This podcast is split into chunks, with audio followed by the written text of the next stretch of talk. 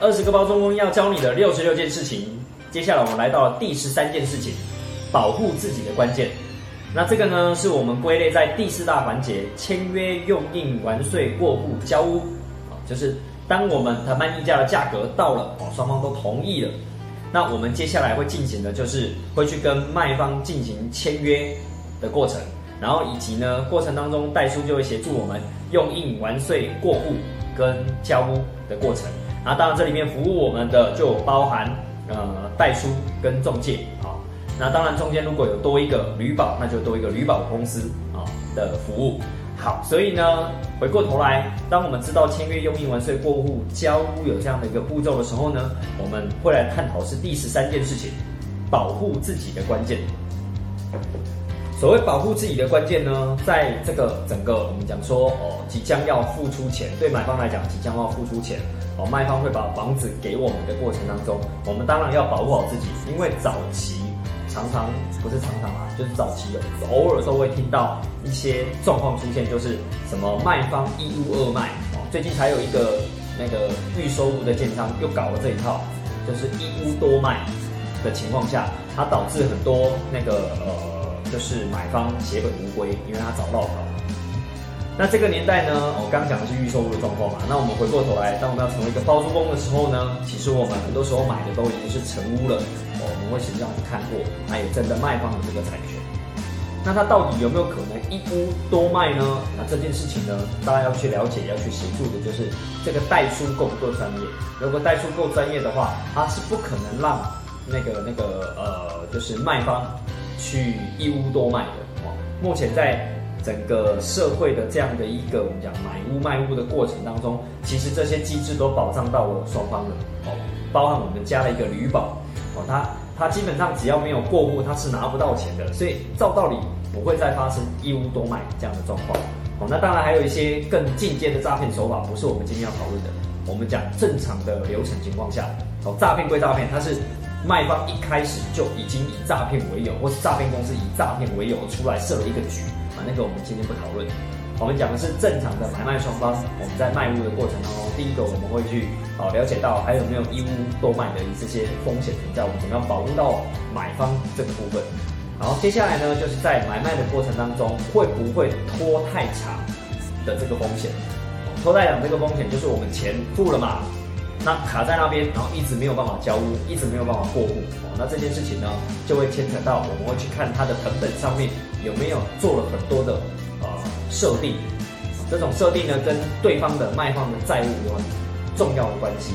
就是因为呢他可能缺钱，他会去拿他的房子，会去给人家做很多的设定抵押，甚至是民间的，不只是银行的，所以呢他有可能得还清那些债务，才有办法做所有的涂销，他的房子才能够卖。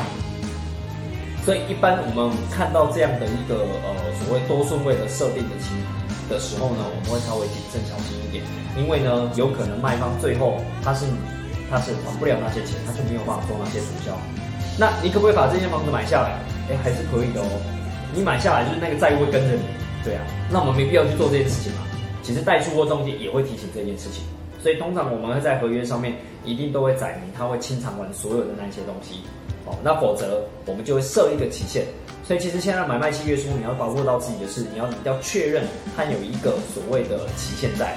否则这个期限到了，我们还没有办法过户或交屋的时候，就会进入有所谓的罚款的这件事情。买卖双方都有罚款。那罚款到了一个程度的时候，再过某个时辰，再没有办法过户交屋的时候，照道理你买方是能够把所谓履保的钱给拿回来，那这个交易就解除了。所以这个部分呢，是要提醒大家，你要学会保护好自己。一个是金钱上的风险，我不要付了钱买不到房子；第二个是时间上的风险，你不要买了，结果买一栋房子，我隔了1年还没有办法交屋，还没有办法使用这个房子，那不是太奇怪了嘛？所以你要学会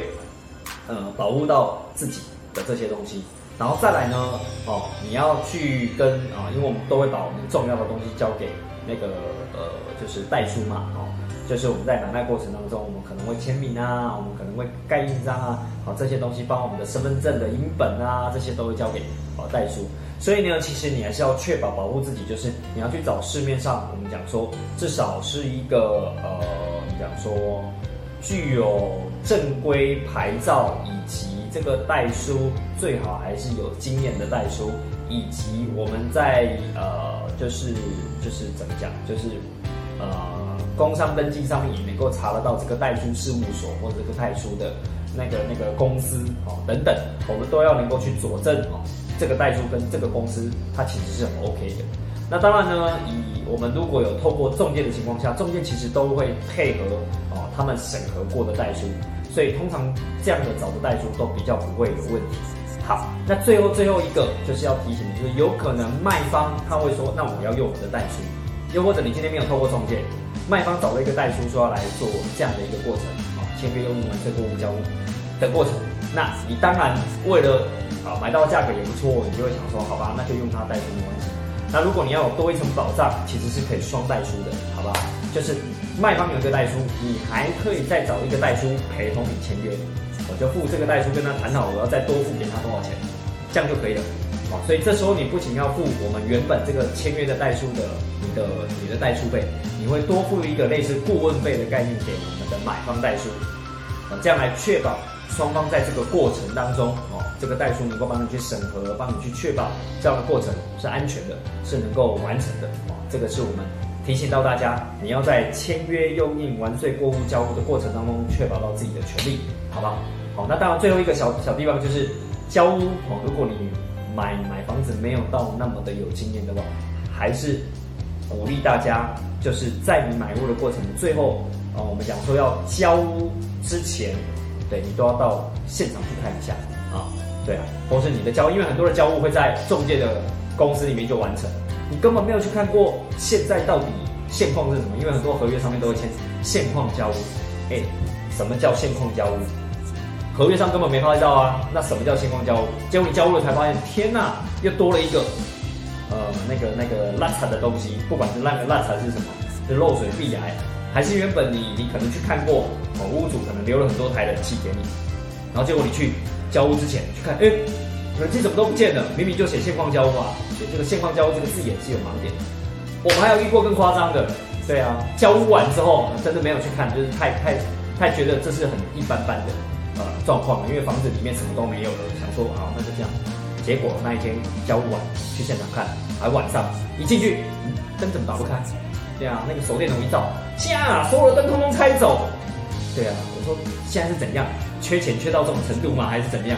他把整间屋子所有的灯，你只要能够亮的东西，通通拆走，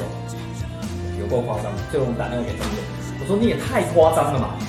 对啊。哪有人卖房子是这样卖的？而且重点是他其实是违法的，他是交屋完之后又回去给我拆掉。对啊，交完你钥匙应该要给我啦，怎么还能够进我的房子，然后再去把我的灯拆走嘞？对，所以我说买卖房子里面呢，要学会保护自己的东西，其实还蛮多的。好，所以提供几个给大家参考啊，就是在每一个过程都要谨慎小心。好，今天分享就到这边，感谢大家。